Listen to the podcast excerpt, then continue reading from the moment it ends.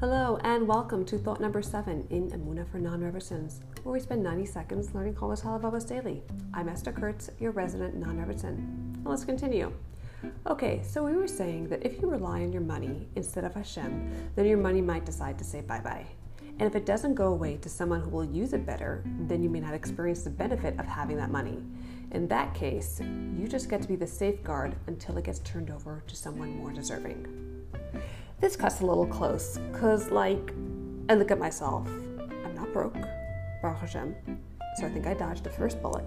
But yeah, I can definitely tell you times where I had to spend money on things that I didn't intend to, and I guess in a way I was just the safeguard.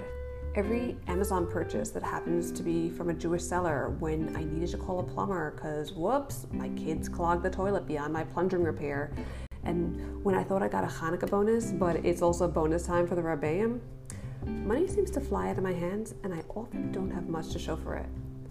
I'm thankful that I can afford these expenditures and mishaps, but really, really, really, there might be more going on here than I care to admit. I'm thankful for the money, but do I fully realize where the money came from? Probably only halfway, if I'm being generous with myself. The Chovas Halavavos mentions one more money effect if you don't truly rely on Hashem, but we'll save that for tomorrow. Until then, keep on believing.